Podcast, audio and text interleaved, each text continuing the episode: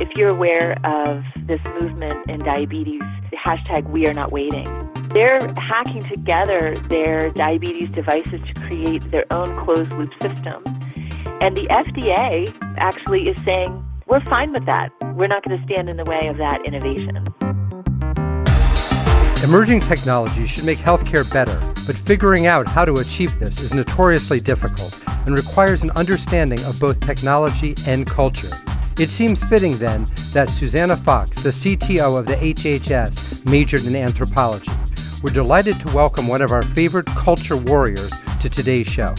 This is Tech Tonics, the podcast focused on the people and passion at the intersection of technology and health. I'm Lisa Suennen. And I'm David Shaywitz. And today's episode is brought to you by DNAnexus, the secure and compliant cloud platform that enables enterprise users to analyze, collaborate around, and integrate massive amounts of genetic and other health data. So, Lisa, I know that you and I are fascinated by the diverse paths people take into healthcare. For example, I was always struck by the fact that famous cancer biologist Harold Varmus was an English major who wrote his college thesis on Charles Dickens. Bob Wachter was a poli sci major. Weren't you also poli sci? I was a poli sci major, and my emphasis in my master's in poli sci, which I actually have, is voting behavior, which is a terrifying thought as I watch this election, I must say, or as I watch the election unfold. And, um, you know, I, um, even despite that, interestingly, wrote my thesis on technology companies collaborating and whether or not that was an antitrust violation in light of things that had gone on in government at the time. It was a pretty interesting uh, uh, connectivity to what I did now. well, you know, you give people. I've, I've been on this show for a while, and you've given people such a hard time for like their dorkiness, and I, I think that's at the level of anything I've heard, Lisa. I am not denying it. I am not denying it. Wow. So you're you're more like a closet. You're, you're you're just coming out of the closet. yeah, I'm a closet nerd. all right. All right. Well. Um, with that in mind, so um, uh, I'd love to turn to our uh, guest, uh, Susannah Fox, uh, who we're so excited to, that she's joining us today. And um, I'd, uh, I'd love to uh, hear about how you went, Susannah, from poli sci to public service. But um, maybe before we get there, it would be useful to begin with a quick overview for listeners. Can you tell us a little bit about your current role, the CTO of Health and Human Services? Sure. So, as the Chief Technology Officer at the U.S. Department of Health and Human Services, I run an innovation lab. We call it the HHS Idea Lab, and in good government practice, it's that's an acronym for Innovation, Design, Entrepreneurship, and Action. And the charge of the office of the CTO at HHS is to promote the use of open government, open innovation, and open data throughout the department, and that means encouraging it to happen at um, NIH, CDC, FDA, um, even Indian Health Services, and, and other parts of the agency.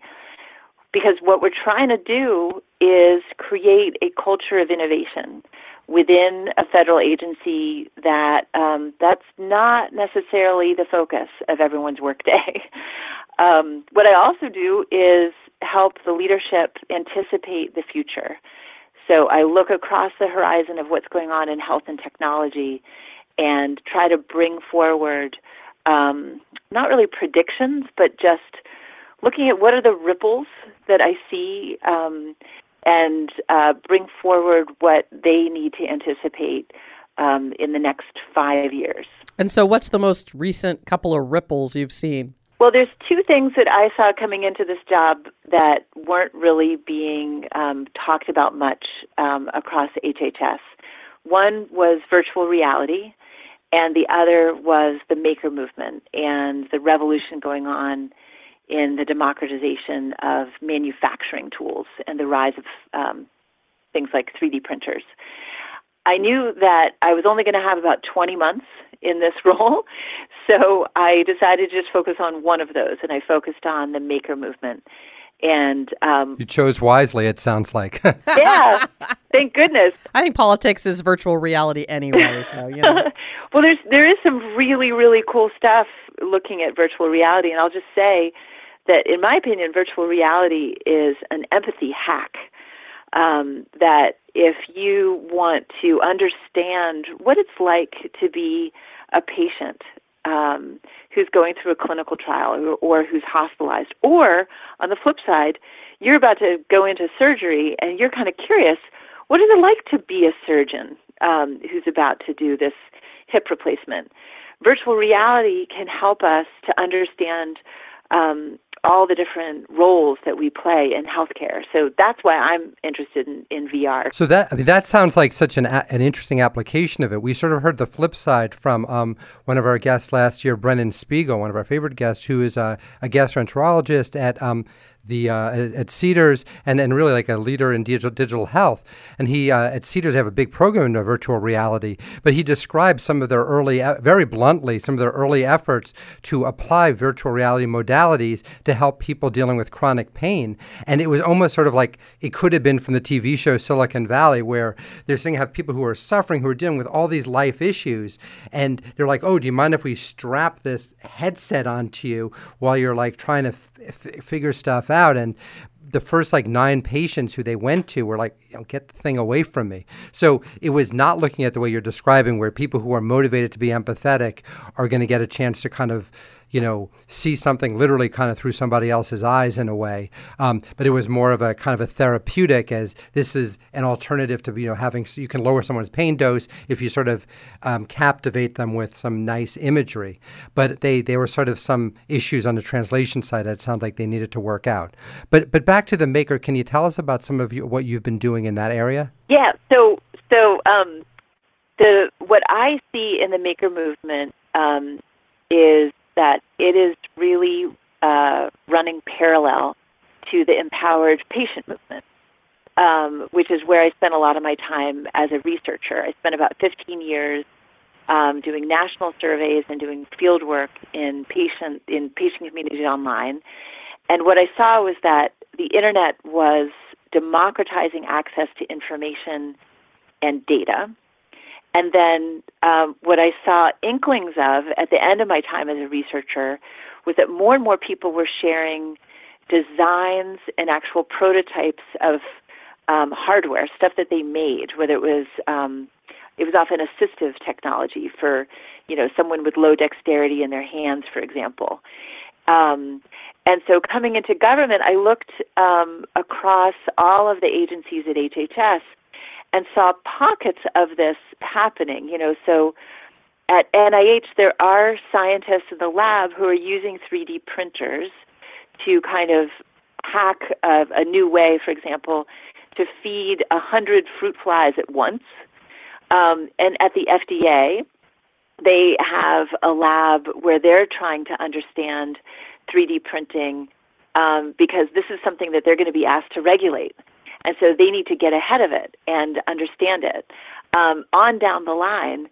Um, but there wasn't any connection. And so sitting in the office of the secretary, that's something that I could do. I could connect the dots between all of the people, um, you know, all over HHS who were interested in this stuff and connect them sort of like an ambassador to the outside world, I could connect them to people who were part of the maker movement on the outside. Because really, what what I have seen is that um, patients and caregivers are problem solvers, and the maker movement is all about solving problems, and especially not just as individuals, but in terms of um, being part of a community of problem solvers, which is something that I saw in my research um, in terms of people crowdsourcing ideas um, for for ways to you know find and fund a, a better clinical trial.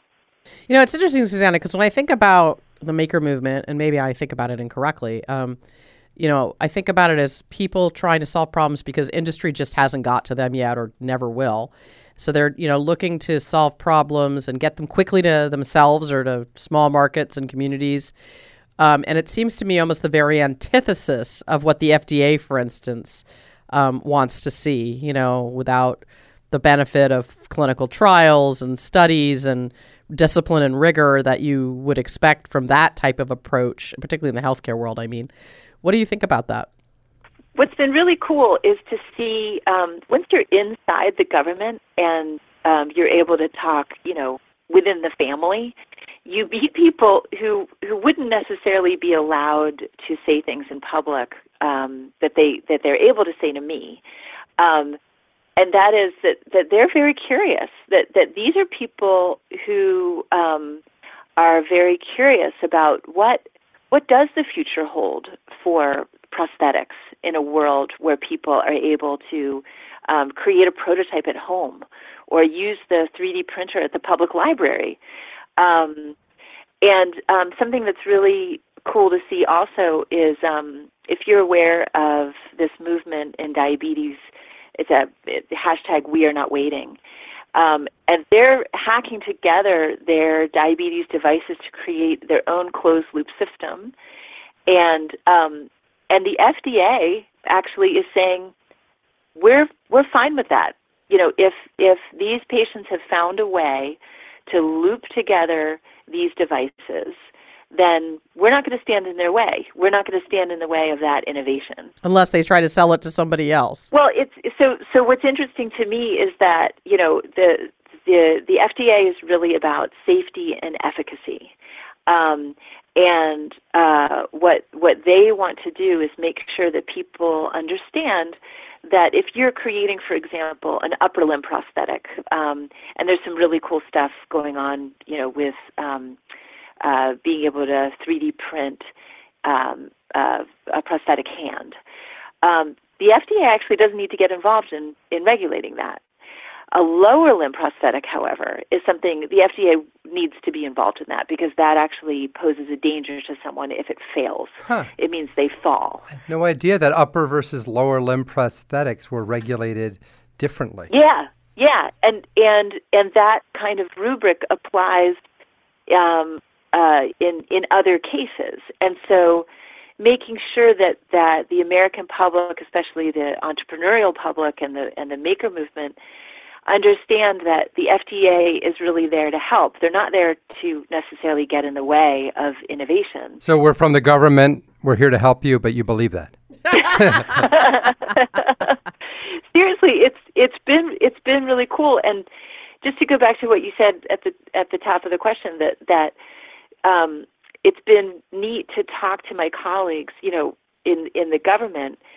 It, at the at the federal government level, we pretty much work at scale. You know, so so people are mostly interested in things that are going to have, you know, um, benefit for millions of people. And I mostly in my work have hung out with what I call MacGyver patients who are solving, you know, a problem just for themselves or their kid or you know their community. But what's been really fun is to show people in the government that there's a lot that they can learn from the N of one um, and and from the MacGyver patients. And how might we make sure that that we um, are lowering the barriers so that um, people do have access to the kind of labs that they need to test their ideas, for example um, and and um, opening people up and sort of showing them that there's so much to learn from these um, small businesses and entrepreneurs and MacGyver patients has been one of the funnest things that I've done this year.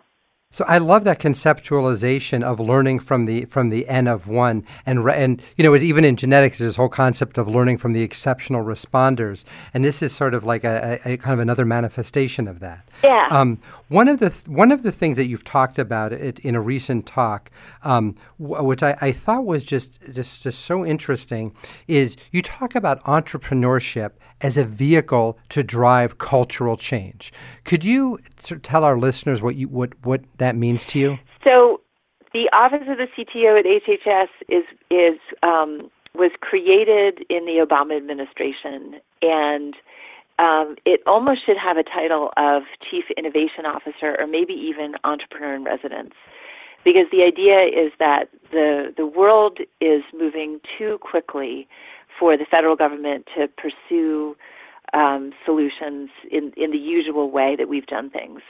Um, and that we need to bring in more of an entrepreneurial spirit. Um, and so we do that by um, literally bringing in entrepreneurs. So we have an entrepreneur in residence program, um, and what's great about that is that the problem is identified by someone within HHS. So the CDC came to us and said, um, we have a significant issue where we have legacy databases that need to be updated, and we can't hire data scientists quickly enough. And we've got this really significant gap. Um, can you find us some data scientists? And so um, the Entrepreneur in Residence program is one where we go out and, and find these specialized individuals and tell them just come in for one year tour of duty with the government. And instead of hiring a contractor who maybe would take the intellectual property with them when they leave, or, you know, let's be honest, the, the job of a contractor or a consultant is to keep getting more and more contracts, not necessarily to focus on solving the problem quickly. Whereas the entrepreneur in residence comes in and says, I'm going to solve this problem in a year. Um, and and you guys know that that um, the the entrepreneurial spirit is one where they pursue a goal without regard to resources currently controlled. So, Susannah, let me ask you: Is it hard to get people who could make you know hundreds of thousands of dollars as data scientists in industry to come into government and and sacrifice the the cat the cold hard cash? I mean, how hard is that? I have to tell you, it is. It, is, it has been one of the great surprises and most wonderful aspects of this job. Over the course of, of this program, we've we've placed 21 entrepreneurs in residence at, all across the operating divisions at HHS. We've received over four, 450 applications for those spots. Wow, that's amazing. Um, and what is it about those people that makes them want to do it? What is the characteristic that drives them to, to public service? Do you think?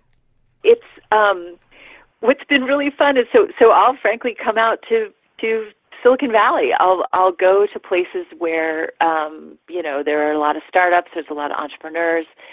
Some of it is is people who um, have maybe recently had an exit from a startup or um, you know, have had a career, a successful career, um, and they're looking to now sort of, you know, um, serve their country. Atone for their efforts and make the world a better place. the the other thing that happens is is that we get people who are um, newer in their careers, um, and the pitch that I make to them is that if you are going to be a healthcare entrepreneur in the United States, you have to do a tour of duty in the government. You will never understand this so called healthcare system that we have unless you come in and learn what it's like to work at CMS or what it's like to work at FDA or NIH or any of the other places in the government. Um, but the characteristic that we look for is someone who um, we, we ask some questions to get at when have you hit a barrier and, and how did you get through it? and we we look for people who do not stop. They pursue that goal no matter what happens because that's the kind of spirit that you need to bring because everything that you've heard about the bureaucracy of the federal government is real. Yeah, I've heard some rumors.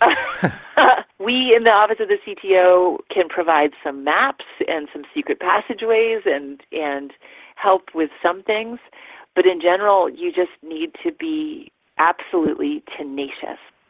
Now, how do you balance that? So, you know, one of the you know defining characteristics, let's say the early Facebook employees, right? It was like move fast and break things. But Obama just was giving, you know, at this wonderful event, um, I think it was in Pittsburgh, right? Yep. This uh, this sort of um, uh, uh, you know innovation event. He sort of didn't quite dress down the people in Silicon Valley, but he he gave them a sort of some you know some cautionary advice, you know, saying that hey just this move fast and break thing doesn't necessarily bring everybody along, and you need to do things a little bit more responsibly. I don't know. Would you agree with that characterization? And how does how do you balance those those those uh, uh, two needs?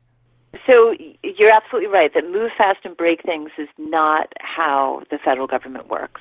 And it's move slow and break things. I think is how it usually works. you're the Berkeley person. I would underline that, um, especially for healthcare that you know this is a high wire act. Um, we have so many lives and so many people that count on us. and um, and and so for for that reason, we need to have um, special attention in healthcare, um, and yet there needs to be space for experimentation. Um, and so, um, in terms of the entrepreneur in residence program, the key is that we embed these folks with a team that wants them, that says, we we have a problem and we know we don't have the expertise on staff to solve this. Please f- help us find someone. Um, one of my favorite stories is is that um, the folks who oversee the organ donation tracking system in the United States.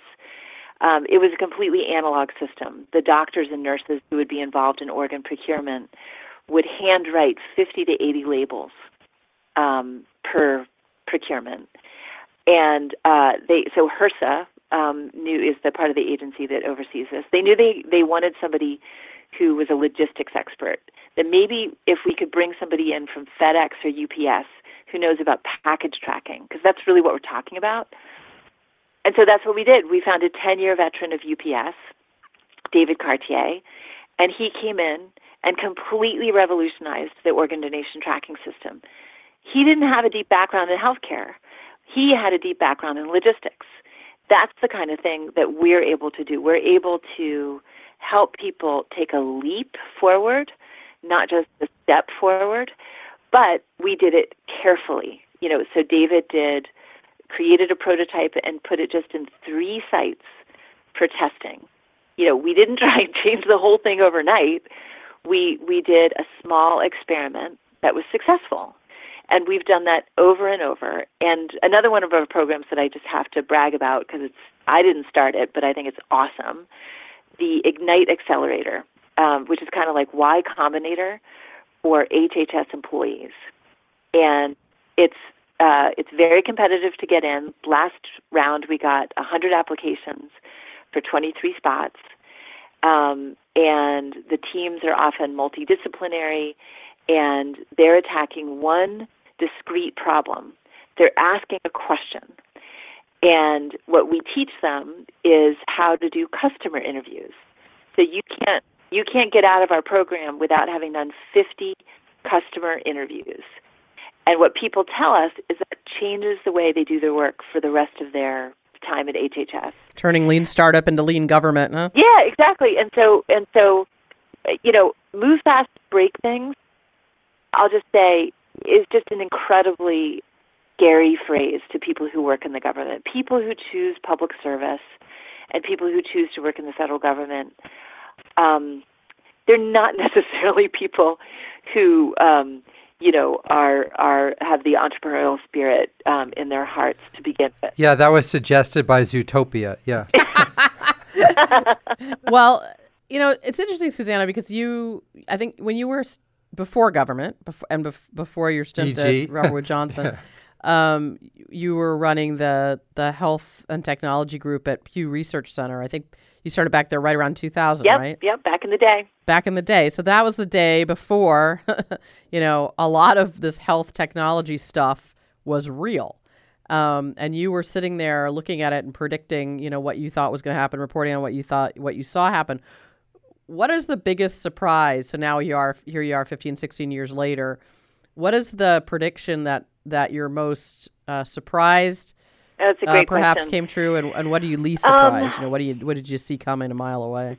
What I still am amazed by is that that we still aren't taking advantage of um, the whole population. Um, that there there are so many great ideas that um, we're still not taking advantage of. Um, you know, in in terms of really truly involving um, uh, clinical trial participants in the design of clinical trials.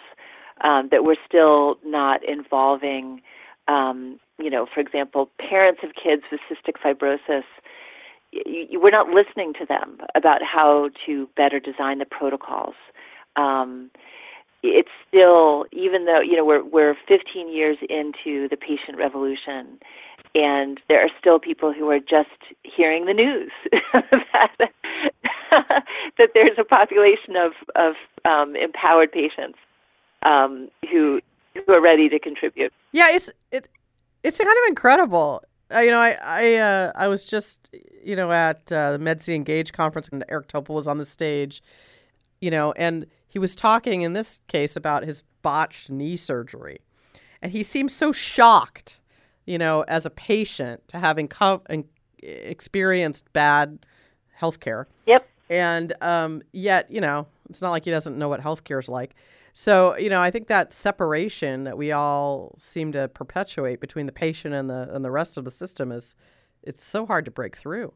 It really is, and and there's a lot that still stands stands in the way. Um, uh, but but I think the culture is shifting to acknowledge that people have something to contribute, that everybody has something to learn, and everybody has something to teach, and that's you know I I still have, hope that that that is where we're heading eventually.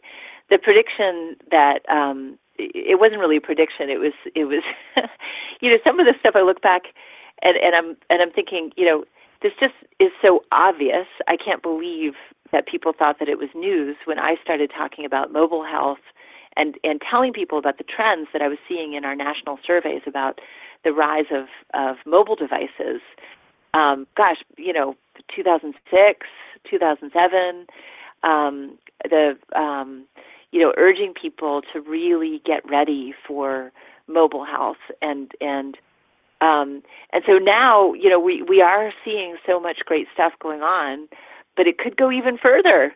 Um, and so I'm really hopeful that that we still um, are going to see even more revolution in terms of the devices and the ability of you know location aware health. So um, I, got a question about patient engagement. So first of all, I love what you've again what what you've really been advocating the concept of patients as partners in discovery. Actually, 15 years ago, I started a Mass General program called training program called the Pasteur that was focused on this exact concept, and I, I, I feel like it's such so important. I appreciate the you know the the idea that a way of breaking through the silos is if people are, were just sort of empowered and sort of seized hold of their own data, you know, get my health data. But except for when people are really sick, people want to think about other stuff. There was, you know, they're not always so keen to seize their health data. And if anything, I, I wonder if the disruptive power of the, you know, pa- patient engagement, you know, movement, um, you know, is not going to break through the silo, is not going to get the scale that some that some folks are, are hoping. Is this something that you worry about, and, and, and what can be done to have the patient empowerment uh, uh, motivation really deliver the change that so many feel the system needs? Well, I think about it in terms of um, I do indeed. I tend to focus on looking at the alpha geeks in, in the field, the, the people living with rare disease or people living with disability, and um, and so seeing the outliers move in towards the center is is something. But you still got to cross the chasm, right? Yeah, and so so that's the pattern that I've seen um, in terms of self tracking, for example, that it's becoming more mainstream, and and that's what we've seen in terms of you know it used to be unusual that people would um, before they go in to see a doctor um, that they would uh, you know do a search online for their symptoms. And now that's that's just assumed. Everybody does that. And so, um, in terms of patient engagement, what I'm um, observing is that there are still pockets of people that are truly engaging with their information and, and with their data. Um, and what I want to see it, it grow bigger in the mainstream in terms of um, you know, what might we do? Like the success of Text4baby with with engaging um, pregnant women with um, self care during their pregnancy. How might we expand on that? Um, and um, I, what what I'm really hoping to see is that um, all of the um, consumer engagement behaviors that we're experiencing by you know, before we go out to a restaurant, we we look at the Yelp reviews before we um, we buy a car or choose a school or or make any major purchase. If there is transparency of, of pricing and transparency of quality, then then people are engaged consumers. Now, we obviously have a real issue in healthcare where we don't have transparency of pricing and we don't have transparency of quality. And that's something that, um, again, I'm really excited that, that this was part of the portfolio that I got to work on within HHS, the Health Data Initiative, where we're freeing as much data as we can um, and encouraging other parts of the healthcare system to free the data. Wouldn't it be amazing? So, right now, 85% of the data that CMS holds, which is just claims data, is now publicly available on healthdata.gov.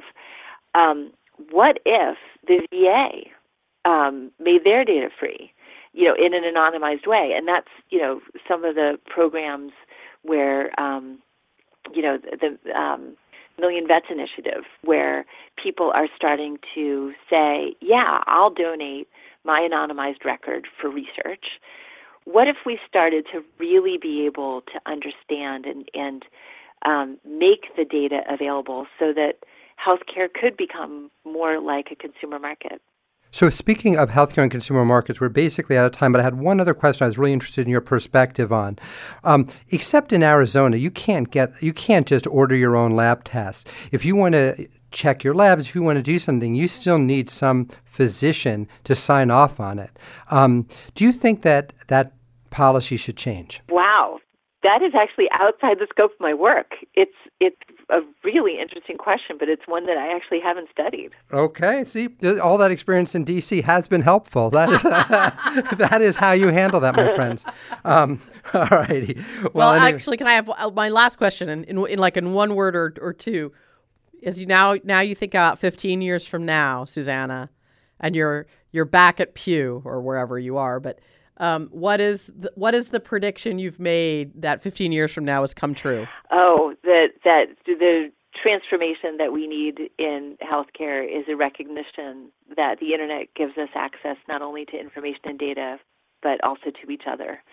That that's that's what's going to unlock innovation in healthcare. That that when we recognize that we all have something to contribute to the to the understanding of health and human services, that's when we're really going to unlock innovation. It Wasn't the prediction that a reality TV? St- oh, never mind. so, um, thank you very much, Susannah, for your time. So interesting. Always wonderful to talk to you. Thank you. And um, we wish you tremendous luck on your next endeavor. Look forward to seeing what that turns out to be. Thanks. Yeah, it's always wonderful to talk to Susannah because she brings such a human touch to what she does and cares so much about actually improving the lives of people and finding ways to engage a broad audience in, in looking for solutions. She's just such a catalytic presence. It's, uh, it's, it's really incredible what she's been able to do um, by, by dint of her vision, her perspective, her experience. And, um, you know, it really is a real testament that someone like that can be so involved in, um, in making the government better. It's really inspiring. Absolutely true. And we've uh, enjoyed our show today, as always, and appreciate our sponsor, DNAnexus, the secure and compliant cloud platform that enables enterprise users to analyze, collaborate around, and integrate massive amounts of genetic and other health data. You can follow Lisa Suennen at venturevalkyrie.com as well as on the Timmerman Report. And you can follow David's writing at Forbes. Tech Tonics is produced by Connected Social Media and recorded in Tectonic Studio B in scenic Mill Valley, California. Arrivederci. Hasta la vista.